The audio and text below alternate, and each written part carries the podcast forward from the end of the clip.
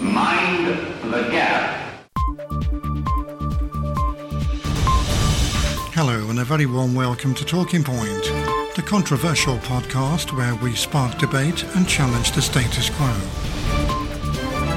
Today, cultivating accessibility, bridging the gap between reading and rail travel. Don't forget you can have your say at www.talkingpoint.site. That's cultivating accessibility, bridging the gap between reading and rail travel. Our talking point today. Hello and a very warm welcome to Talking Point, number three in our series of podcasts on accessibility. Today,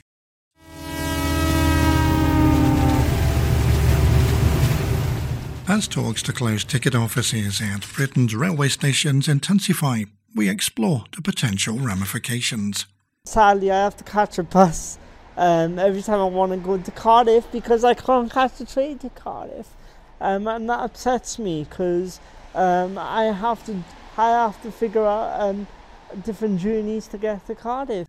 And what closure might look like for someone with alternative access needs and requirements. I need to get to the station to start with, and I have a walker. So I couldn't really manage. I'm, I don't have um, a computer. I don't have a smartphone. So uh, I depend on those clerks in that booking office. While hearing from one determined activist and campaigner with a plan. Lifts at all stations, not just some, and uh, level boarding on all trains. Level boarding means a, a, ramp coming out from the actual train itself to the platform so that you don't have any gap uh, and you can go straight on with a wheelchair or a pushchair. And the app is fully accessible and you can locate your RNIB library or Calibre library easy enough. And searching for the books is easy too. You can search for the book you want and download it to your device. Yes, it's the turn of the Dolphin Easy Reader the app that's transforming the reading experience of book enthusiasts around the world. We hear from the developer's managing director, Steve Bennett. Also, coming up on the programme, I'm going to be talking about the app Discord and how the music industry has been influenced by electronic sound.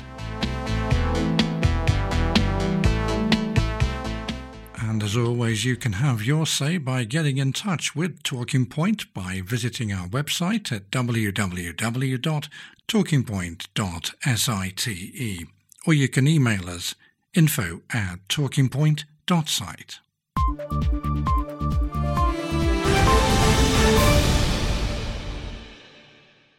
And sitting in the comfortable chair opposite, looking more human like and less like a dog this week, is Martin Rhodes. Martin, hello. Hello there, Philip. Thanks for having me back. Indeed, all fresh from your holidays, I believe. Absolutely, yeah. Very, very pleasant uh, week away down in Cornwall. Good old English Riviera there. Had a, a, few days down there with family. Quite nice. Stayed in a caravan down there. Was it a camping holiday then? Sort of, yeah. Well, sort of caravan holiday, uh, four bay of caravan, so quite nice. Uh, managed to dodge the, the rain showers as well, which is lucky. So, how did you get there? Car by car. Ah, so you didn't go by train then? No, we didn't. But I tell you, it's such a journey. Like so, journey. You're talking talking about six hours, and a lot of it is because motorists stupidity, if you like. You know, it just you know a journey that should take about four hours now takes about six hours. I mean. Was that choice? Could you have gone by train?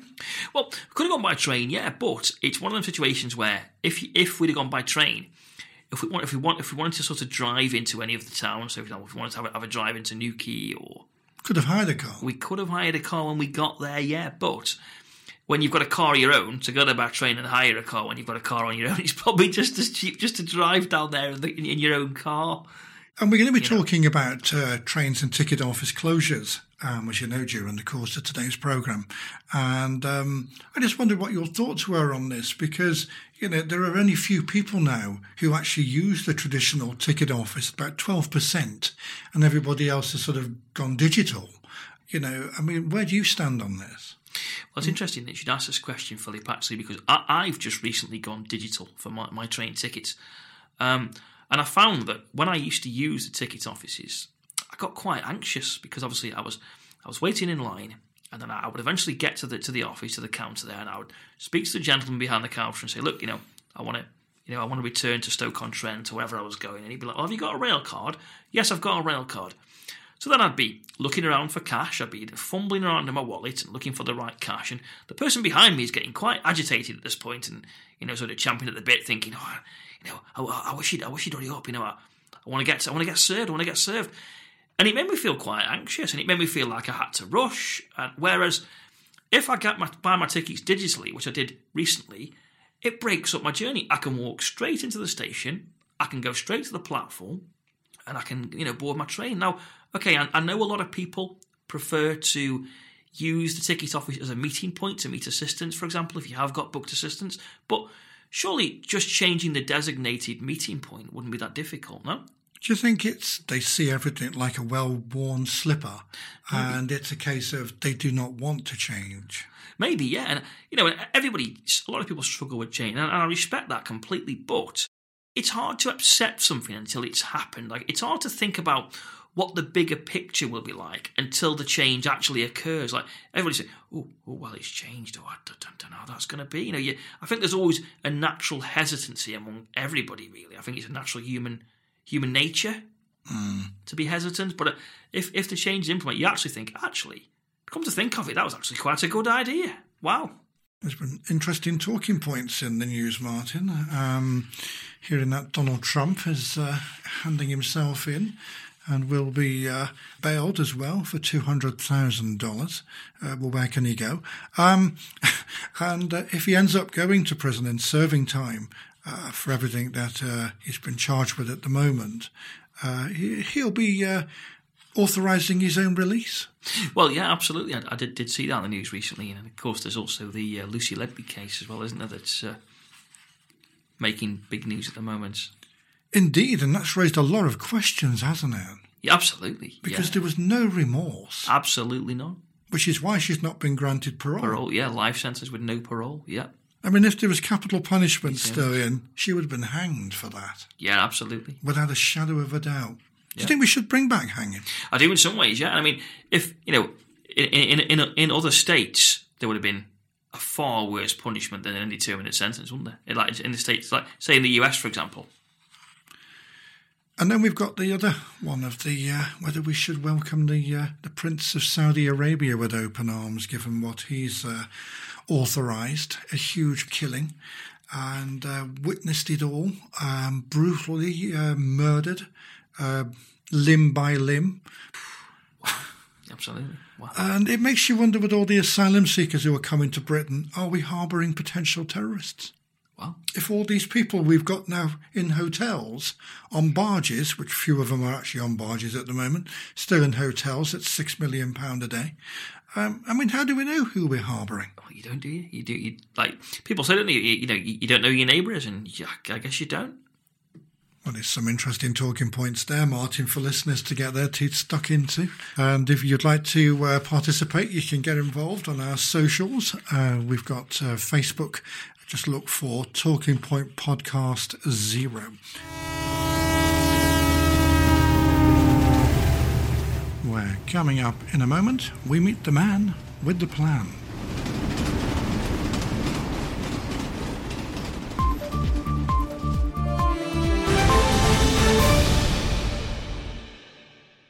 As Martin and I have just been discussing, the future of rail ticket offices here in the UK looks pretty bleak, especially if the proposals to close them goes ahead.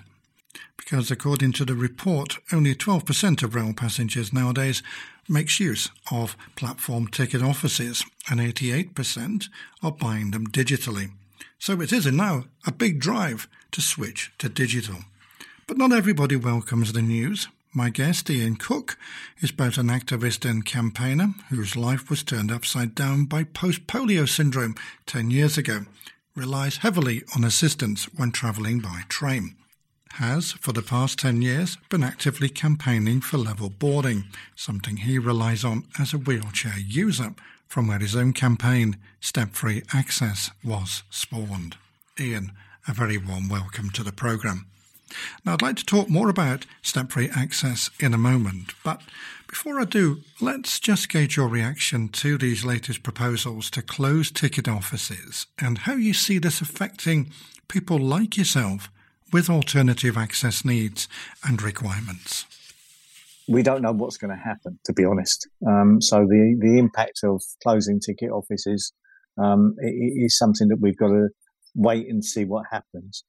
Some people can't use a smartphone, uh, so therefore you, are stumped. If you if you don't want to go online, you can't use a smartphone. How are you going to get your tickets? So I know they've got ticket machines.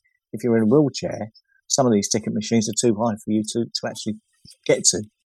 Now they say they're going to take the, the staff out of the ticket offices to put on the platforms or to, to help out.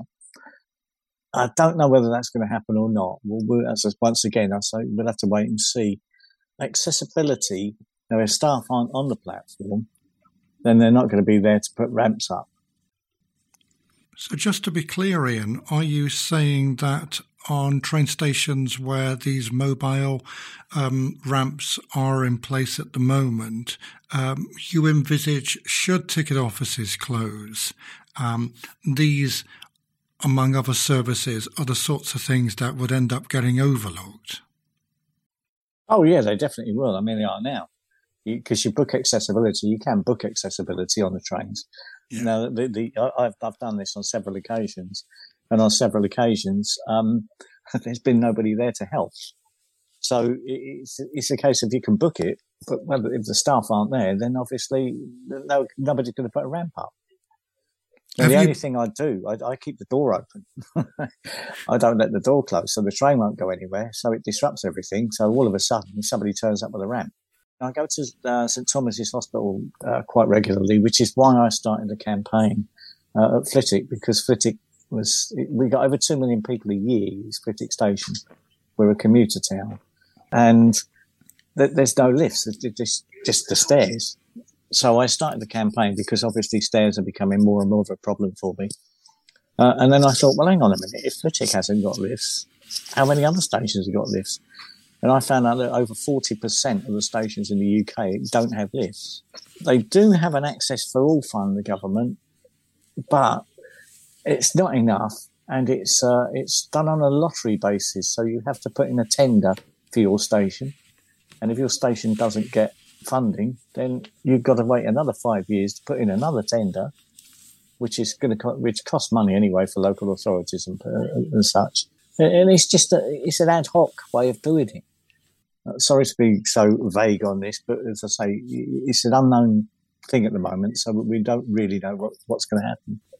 Well, just assuming they do go ahead, what measures do you think ought to be implemented to ensure continued guidance and support for persons with alternative access needs and requirements? What do you think should be in place? Lifts at all stations, not just some, and uh, level boarding on all trains. Level boarding means a, a ramp coming out from the actual train itself to the platform so that you don't have any gap uh, and you can go straight on with a wheelchair or a pushchair or uh, a suitcase that's on wheels. Or, so that's really what's got to happen. And the government's plans have certainly oscillated in respect of this, getting level boarding on all trains. It was first proposed for 2030, and now I read somewhere it's moved to 2070. So the chances of it happening in yours or my lifetime uh, is perhaps very remote, if at all. But in terms of your own mobility needs, Ian, uh, you were saying you were diagnosed with uh, post polio uh, syndrome 10 years ago. Um, in what way has it impacted your mobility, and especially in relation to train travel? What's been your experience here? Um, I won't go into what post polio syndrome is. You can look it up on Google, it's a bit more complicated.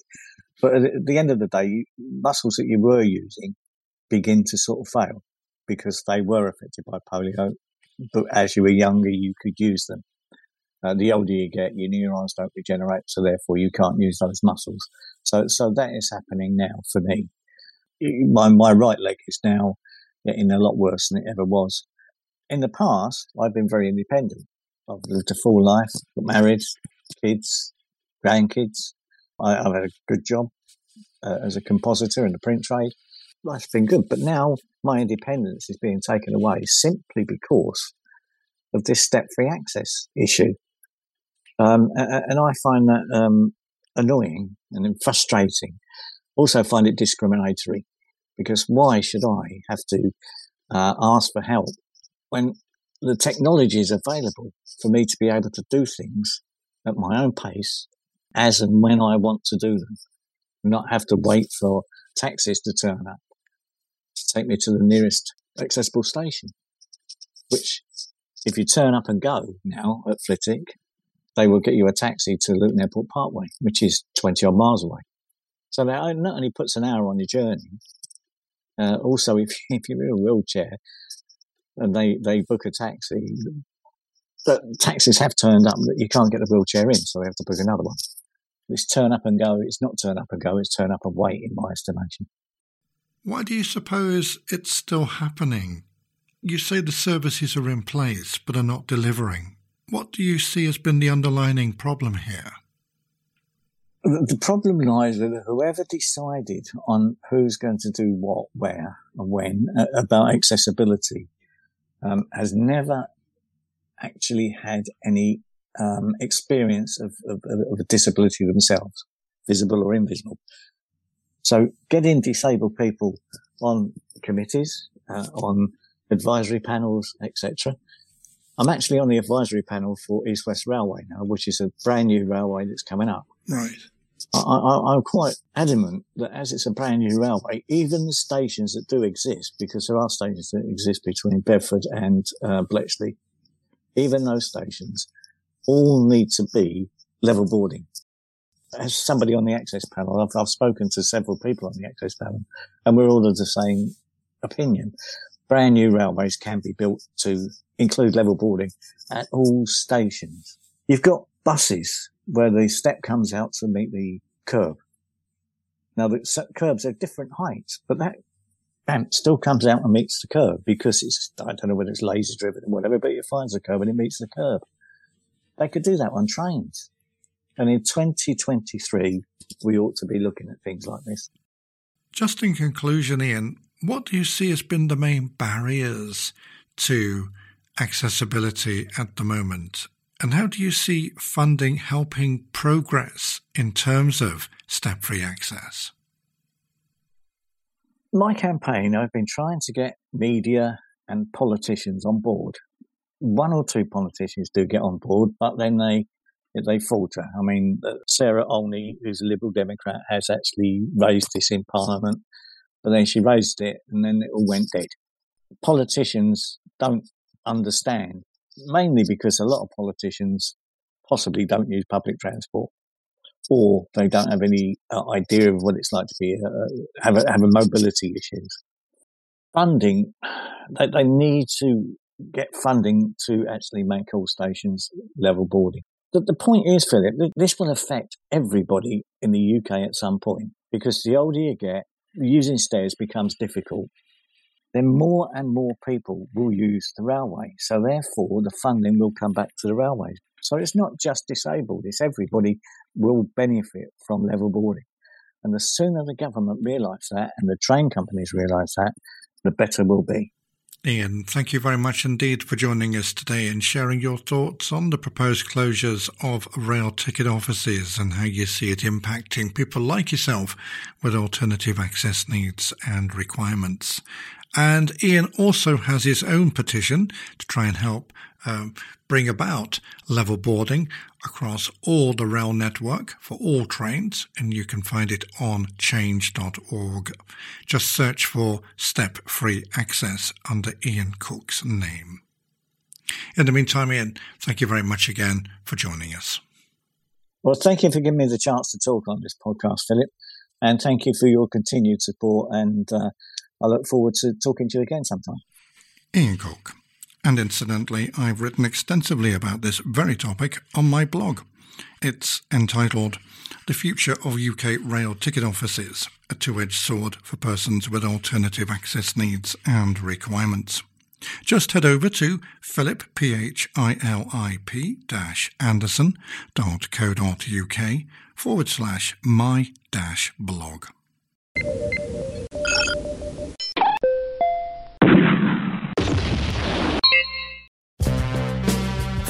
Gary Numan, Depeche Mode, to Jean-Michel Jarre. The 70s laid the electronic foundation.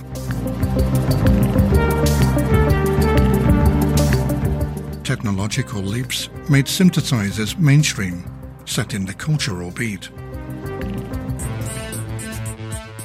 As we enter the new romantics of the 1980s, we find Visage blending style with synthetic sound.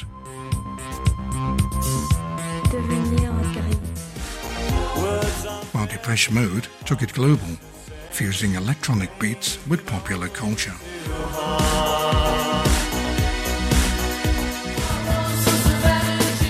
From underground to MTV, electronic music became the soundtrack of a generation.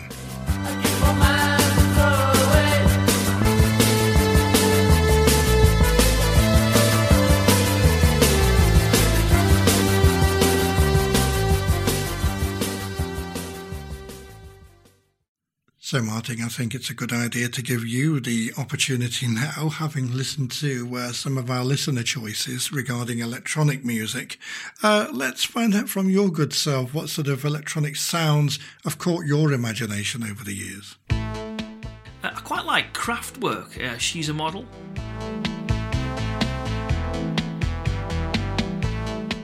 It's that sort of driving sort of bass line and that sort of that sort of real synthetic sound.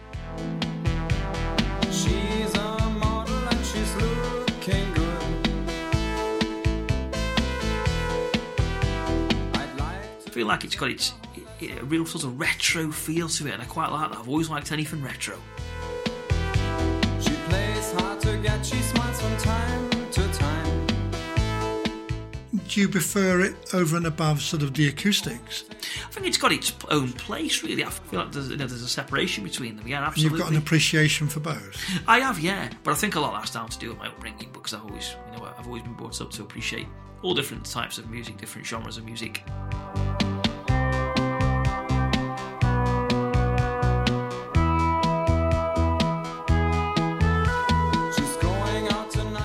And it's interesting that electronic music has now been given the credence it deserves, um, particularly in the, uh, the field of academia. Up until only about 10 years ago, it was your um, analog sounding music, your acoustic musics uh, that were in the Hall of Fame, I suppose, where now the electronic, the sound of electronic music, has been also put on a par and can now be studied at university level. I think I think it's a, a good idea for younger people to be able to the, the younger generation to, to have, have an idea of where the bare bones of music came from in, in modern day music. You know, like, oh, okay, that's where it came from. I think that's really important.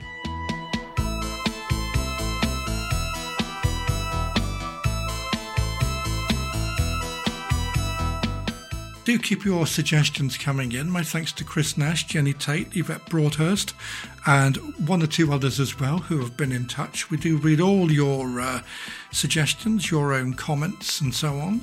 Keep the conversation going on social media as well.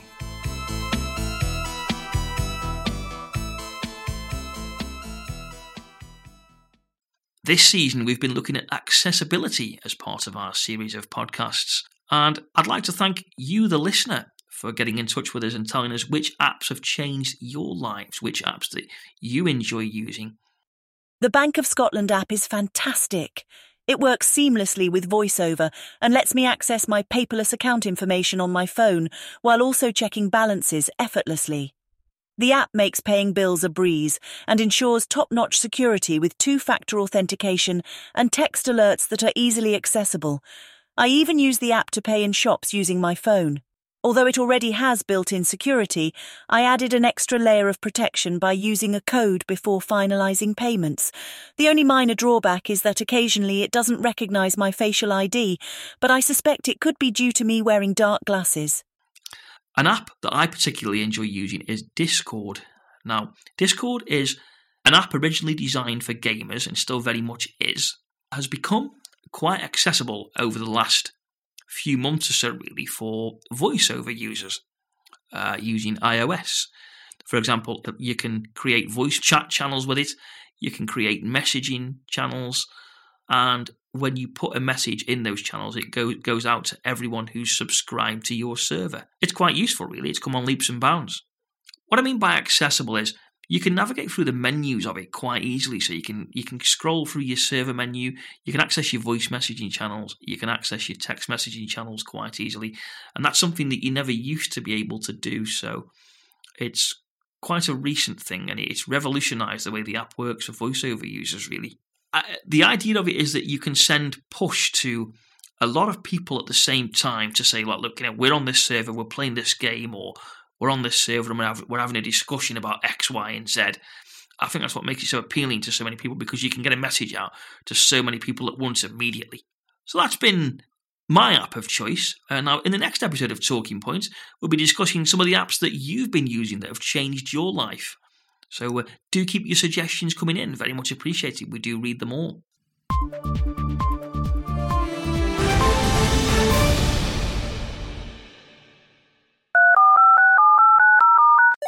From the screens we tap to the cars we drive, technology is reshaping our world.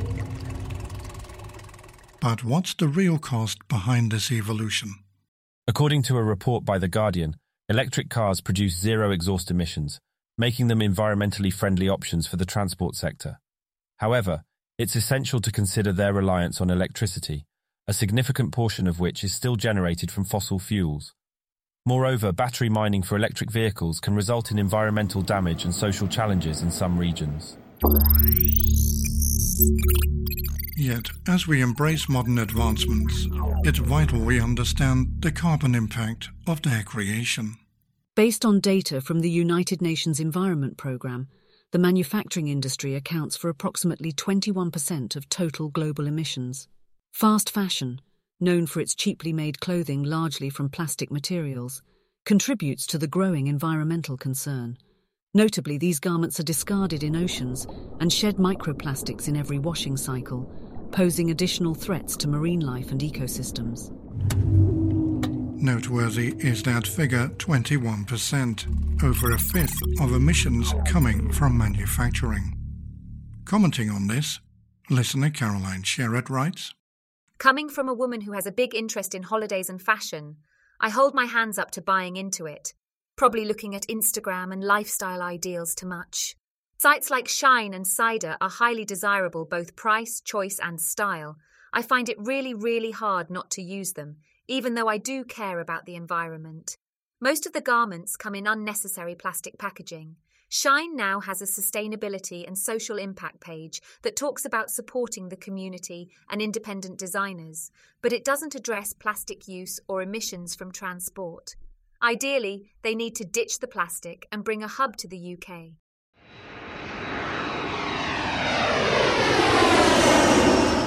Not forgetting, of course, those irresponsible leaders.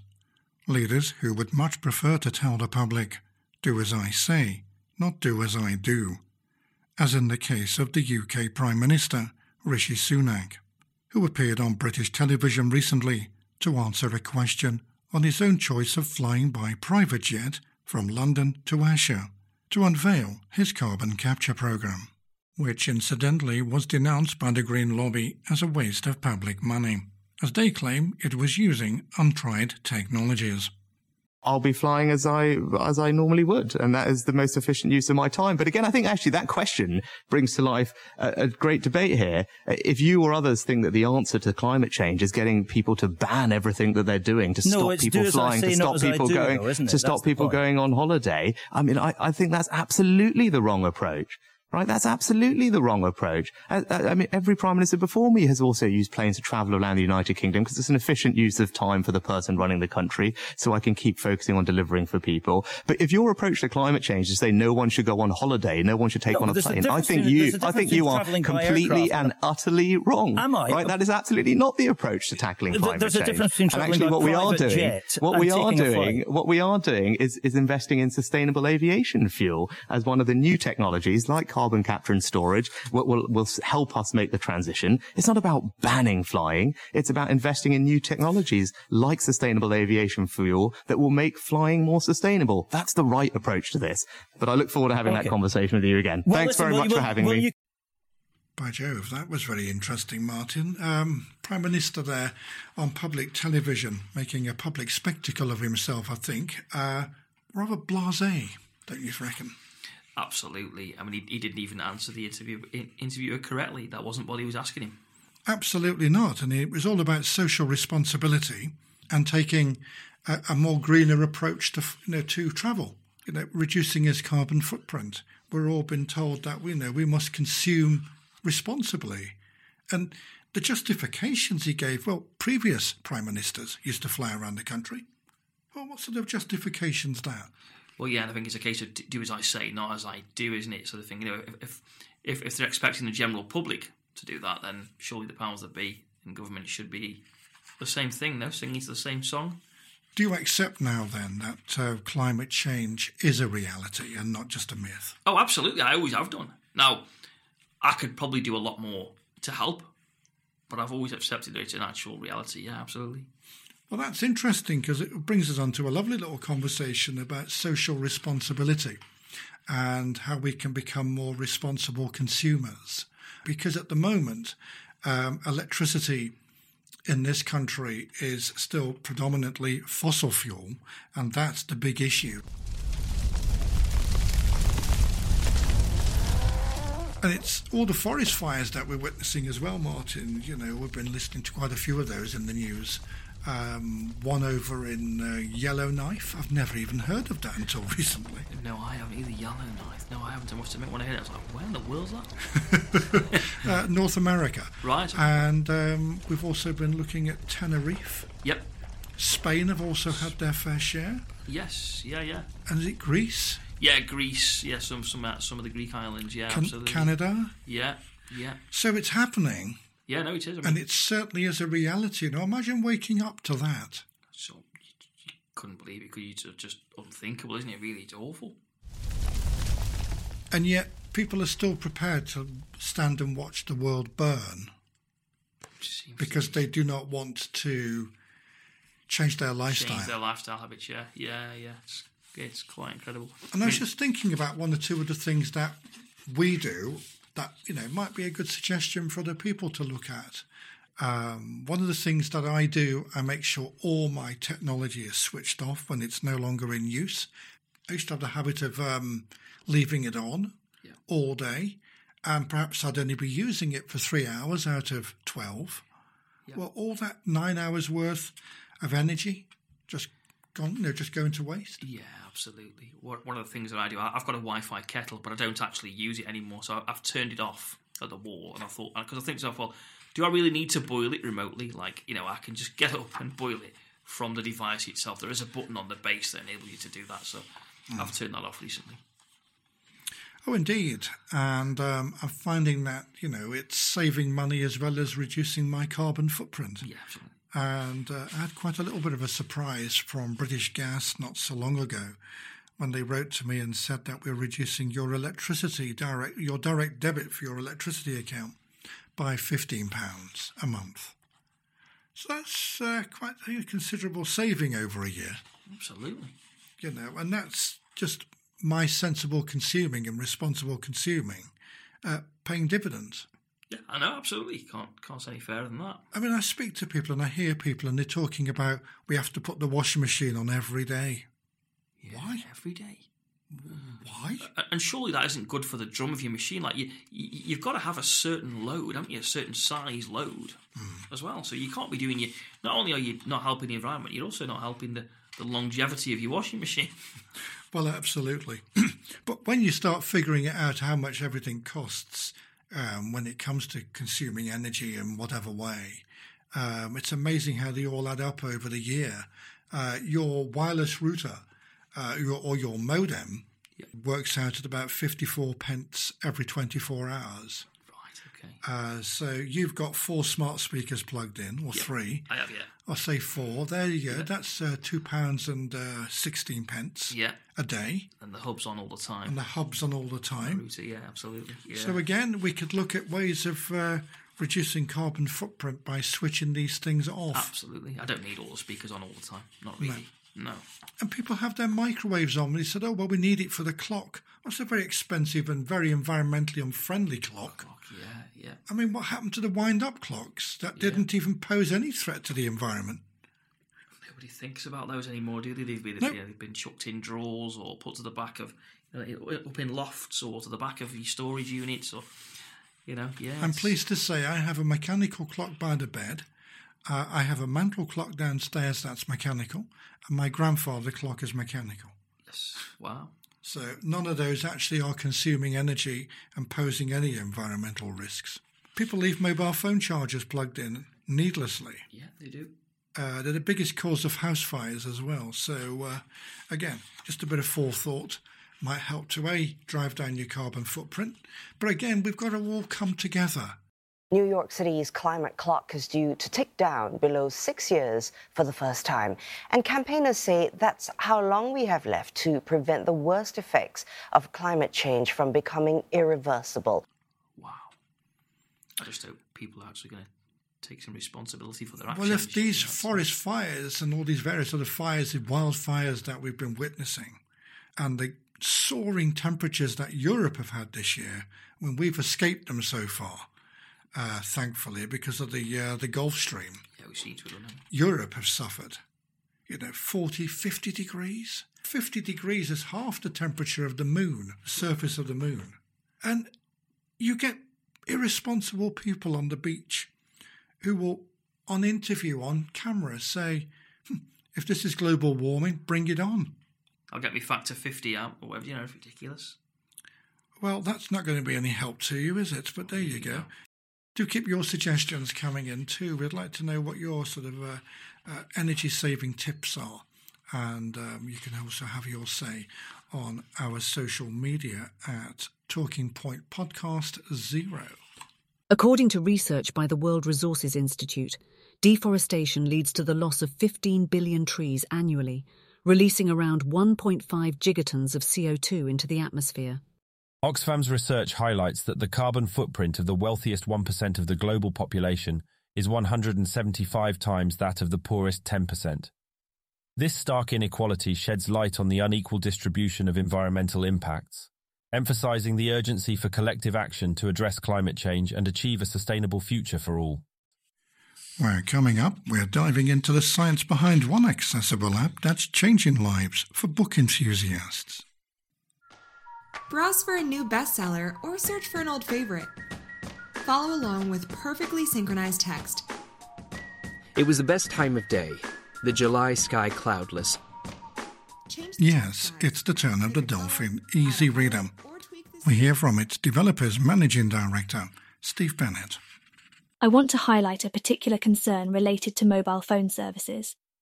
Many providers tend to share essential information, such as billing updates, phone usage, support details, and changes to terms and conditions, solely through website links. Unfortunately, this approach makes it inaccessible for individuals with sensory issues, particularly those experiencing severe light sensitivity. These links are usually sent via text, without any alternative means of accessing the information. This practice is highly exclusionary and definitely requires improvement. Docs Easy Reader. Easy Reader. Side menu. I got the Easy Reader app several years ago, and the reason why is all my books could be found in the one location from RNIB, Bookshare, or Calibre, or whichever library I wish to use. Well, as we've been hearing, Dolphin Easy Reader is your one stop answer for all your reading needs. As it's been carefully crafted to cut seamlessly across Android, Apple, and Windows, supporting various reading formats from DAISY to PDF. It is easy to use the app. Pick out your library you want and search for your book. Once your book is downloaded, each time you go into the app, it, the book, the app will remember your place in the Daisy book or MP3 book. It is a fun app to use. With special features for those of a neurodiverse background, including ADHD and dyslexia. To make the text easier to view, Easy Reader includes the option to adjust the text size, choose a dyslexia friendly text font, and adjust the line and letter spacing. It's the brainchild of Dolphin Computer Access Limited, a company devoted to developing innovative software solutions designed to make accessibility a breeze, from where I'm now joined by its managing director, Steve Bennett. Steve, thank you very much indeed for agreeing to talk to us today. Uh, thank you, Philip. Quite a wealth of topics for us to delve into from the Easy Reader's core philosophy and excelling features and its key role in your company's broader inclusion program. Let us start by looking at why it's called Easy Reader and how it's made reading more accessible for your users. Uh, so the Dolphin Easy Reader is is in fact a, a collection of apps. So it's an Android, uh, an iOS, and a Windows app, and those will work on Android phones or tablets or Chromebooks, iPhones or iPads, and then Windows 10 or 11. We've connected to 44 the world's libraries, uh, and we've connected those directly into the app itself. So what we wanted to do is create an experience where you could browse in the library, stay in the app, uh, download a book, um, and then select the book of your choice whether that's audio or text only or audio and text. Uh, and then just you could read it at your leisure whilst in that app. So it would have a look at all of the accessible forms of books which are working there as well. Uh, we were also keen to make sure that it, it used uh, the accessibility layers. So, in the case of the Apple devices, that it worked thoroughly with with VoiceOver and Android TalkBack, Windows Narrator, or one of the other uh, screen readers that's available there. Vital to me was that it not only was it the same app and the user experience, but the book content. I don't really want to have to explain that it's a different interface or a different way of using it because it's a Daisy book, it's Daisy 2, or it's a Daisy 2 Audible, or it's got text in it, or it's MP3. We support all of those um, and what we've tried to do is make it so the user has the same play experience. Exciting stuff. You mentioned at the end there, Steve, about the user having the same play experience, irrespective of what um, format they were using. How does that work? So having found the book, then you can tap on it. And what we'll do is it'll pop up uh, a little synopsis and of course of the book itself. And it will also, the, the download button will be there. And the, at the bottom of that little synopsis, there'll be the ISBN, the author's name, and some more book information if you want to double check. The download button is selected. Um, and then the download button will turn into a track bar and give you the progress on the download having got to 100%. If it was a, a, textbook, it comes in a zip, so we unzip it for you. And if it's audio, do something really similar, do a little bit of encrypting. Um, and then you just, the download button now turns into a play button, select that, you'll go. Uh, visually, we've tried to use some high contrast colors in the player itself. The customer can use uh, dark mode if they prefer uh, on Android or Apple or of course in, in Windows as well. For the more uh, technically able uh, voiceover user, oh, there's a raft of things where you can use the rotor um, actually in the content yourselves, and you can move around by uh, different navigation points if you wish. Well, it certainly sounds like you've pulled out all the stops there, Steve, uh, to introduce these modifications into the program uh, to simplify the process for uh, users with sight loss to access and read the books of their choice. But what of those from, say, more neurodiverse backgrounds, persons with ADHD or dyslexia, for example? What have you done to simplify the process for them? That's another good question. I was recently at a school and noticed a, a, user who I, I uh, had some dyslexia. And uh, I noticed that they were using the text in a completely different way. They changed the text font to one that suited them. The letter spacing and the line spacing and the margin had all been adjusted. And they found some color settings from our templates that suited them as well. Um, so they were able to adjust it that actually uh, sit, uh, helped them read it. So I, I noticed how quickly they were reading when those those different settings were made as opposed to uh, there was another student in the class uh, who I believe had uh, ADHD, um, and they hadn't changed the color settings. What they'd done is is they restricted the reading view to actually two, three lines at a time. Uh, they didn't like the, the fact that they could see uh, 30 lines on it, that particular font size. What they'd done is just to put it to three so they could read those three lines or read along as it read it to them. And then they could go uh, and, and, use it. Uh, yeah, it helped their concentration in that particular case. Every time you make an option, you make it more complex. Um, and there are a, a, raft of different settings in the options there. What we tried to do is, uh, along with the RNIB, we've offered free webinars uh, for the teachers and for the people who work with the students mm. to explain how they do those settings, how they're set up. They've been very popular. I mean, we must have done somewhere over 50 now um, over different time periods, at least one a month.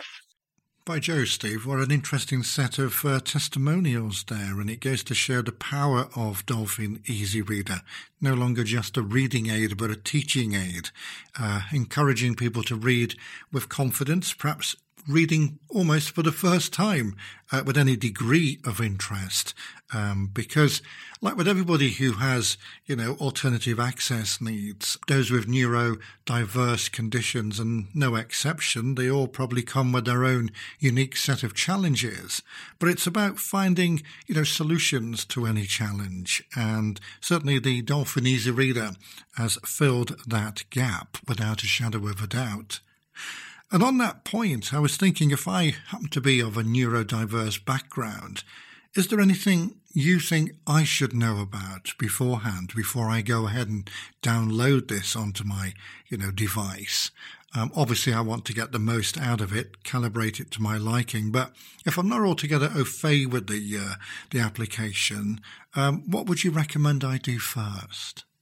I would highly suggest that you, you watch one of our tutorial videos and then you can see the settings that can be made to actually it. What you don't want is small print, white background, black font, maybe Times New Roman appearing because that's, that's the same as a piece of paper or the text on any screen. So watch the videos, pop in there, have a play with the settings, find what suits you. It will remember those settings. So it's only something you do once every book will open as suits you. Uh, my professional delight is to see that, that everyone has realized at long last that the text, when available for someone with visual impairment, doesn't just suit that person, it suits somewhere around 10% of the population. And so many people win when that text is available. So, um, because the libraries have this copyright exemption for the print impaired, we've had to extend the feature set um, and look at more how we can accommodate this wider group of people of print impaired. Wow, Steve, that's absolutely amazing, and it's uh, you know been very encouraging to learn all about the different settings. It goes to show how much energy and time and effort has gone into the development of this um, application. You know, given all the uh, settings and uh, modifications and so on that we've been looking at during the course of today's um, discussion. Um, Unfortunately, time is of the essence and the clock is against us, but in the remaining couple of minutes we have left, I would be interested in learning more about the other file formats Dolphin Easy Reader supports and uh, what you see as being perhaps some of the key considerations here we have access to uh, two formats, which is DAISY, and that can come in DAISY 202, DAISY 3, um, or EPUB. And then EPUB could be EPUB or EPUB, EPUB 3. So those are the text formats. Uh, the, sorry, DAISY is also an audible format as well. Um, we've also made the app so that it works with uh, the Word format, DOCX, and we're working hard now on the PDF as well. Uh, what our users want is the same experience. They're not interested in what the file format is. They just want the same reading experience, and that's that's how we've kind of tried to concentrate the app experience. Play will take you forward. You have a list of page numbers. We pick up the headings. You start, you return to the book at the same place that you left it. Um, so it's been our job to make sure that those formats all um, are the same experience for the users in the apps. Well, it certainly sounds like you've got everything covered there, Steve, and I'm genuinely excited about the PDF being a uh, student of the Open University. But just in conclusion, and I think it's an ideal opportunity for you to shine and sell Easy Reader to the world. In speaking with one or two people ahead of today's uh, discussion, somebody turned around and made the point why would I want to download Easy Reader? When everything Easy Reader can do, I can do on my phone already. How would you respond to that claim? Uh, so the app itself, um, it obviously is designed to go on your mobile phone. Um, you could go on the web page and you could go through a browser and then it downloads somewhere onto your device and then you go and find it with another player and then you bring it back. What Easy Reader does is joins up the experience so that you actually have something seamless. There's a flow. I think I mentioned earlier, you, you, you, you connect to the library, you down, you find the book of your choice, you download it, and then it opens up, uh, and then you can read it from there. So it's it's that what that's what the apps give you. It's that joined up experience, and of course it, that will be common across any device you pick up as well. The experience remains the same regardless of the platform. I think you sold it very well there, Steve. Thank you very much indeed, and for all your insights in the uh, Dolphin Easy Reader. Uh, looking forward to uh, receiving more about the updates uh, that we've been chatting about, and uh, can't wait to get you back on the program again at some point. But in the meantime, do take care, and thank you once again. Uh, you're welcome. Thank you for the invite. It's been a pleasure. Steve Bennett, Managing Director, Dolphin Computer Access Limited and Easy Reader is available for download from the App Store. Just search for Dolphin Easy Reader or by going to their website www.yourdolphin.co.uk.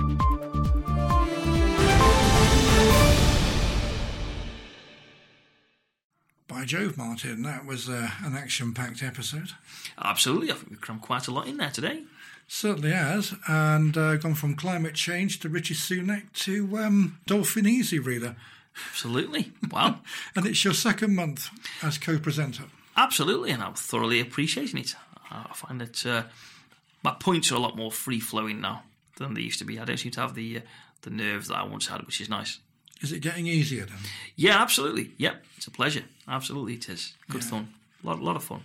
And the Dolphin Easy Reader, that's been interesting because we are looking at uh, accessibility. Last time we looked at the Victor Reader uh, from Humanware. Similar sorts of things, although one's an app, which is the Dolphin Easy Reader, and the other one is a, uh, a handheld device. Yes. Uh, doing pretty much the same sort of thing, although looking at the um, the actual pros and cons uh, the Dolphin Easy Reader does actually have more pros than cons against the uh, Victor Reader uh, because of its flexibility and versatility. Yes, obviously the Victor Reader, you'd have to uh, you've got to make sure that uh, it's got sufficient battery before you sort of take it out with you. Now you could apply the same logic to the phone, but I just feel like you'd, you'd be probably more likely to have your phone with you I'll be interested in hearing what you see as been the pros and cons from perhaps, say, an iPhone perspective and a desktop perspective because you and I both you use both.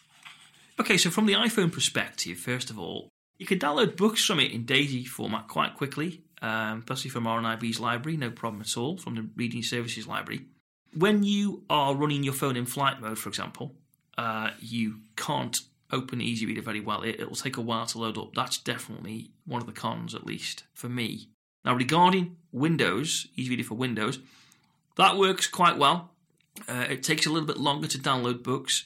It also doesn't always remember your login. So even if you tick the tick box to remember your login, when you first open the app, you still have to log into it with your credentials before you can log into the library. And then navigate away from that page Yeah, yeah. to start the process again. Yes, you've got to close that page in whatever your default browser is and start the whole process again. Yeah. I've noticed that one thing that has been fixed that I have noticed on the iOS side, on the iPhone side, is um, last position. Yes. Uh, we were talking about that during the course of the interview with Steve. I can back out now on a search result of looking at a particular book title. It takes me back to where I was rather than back to the beginning of the search results. Yes, I've noticed that too, and I've also noticed that when, similarly regarding positioning, when when, when you play a book, because I've got more than one iOS device, so when you play a book, if I start to play a book on one device, I can pick it up exactly where I left off on the other device, and it's seamless. It's so all the synchronicity is all. Yes, very good Working well. synchronicity. Yeah. Seems to be, yeah. That's interesting. What do you reckon to the paid aspect of Dolphin Easy Reader, though? Because obviously they've been making the app available for free, which, you know, hats off to them. It's admirable. I'll be honest with you, I haven't looked into what the paid side of it entails.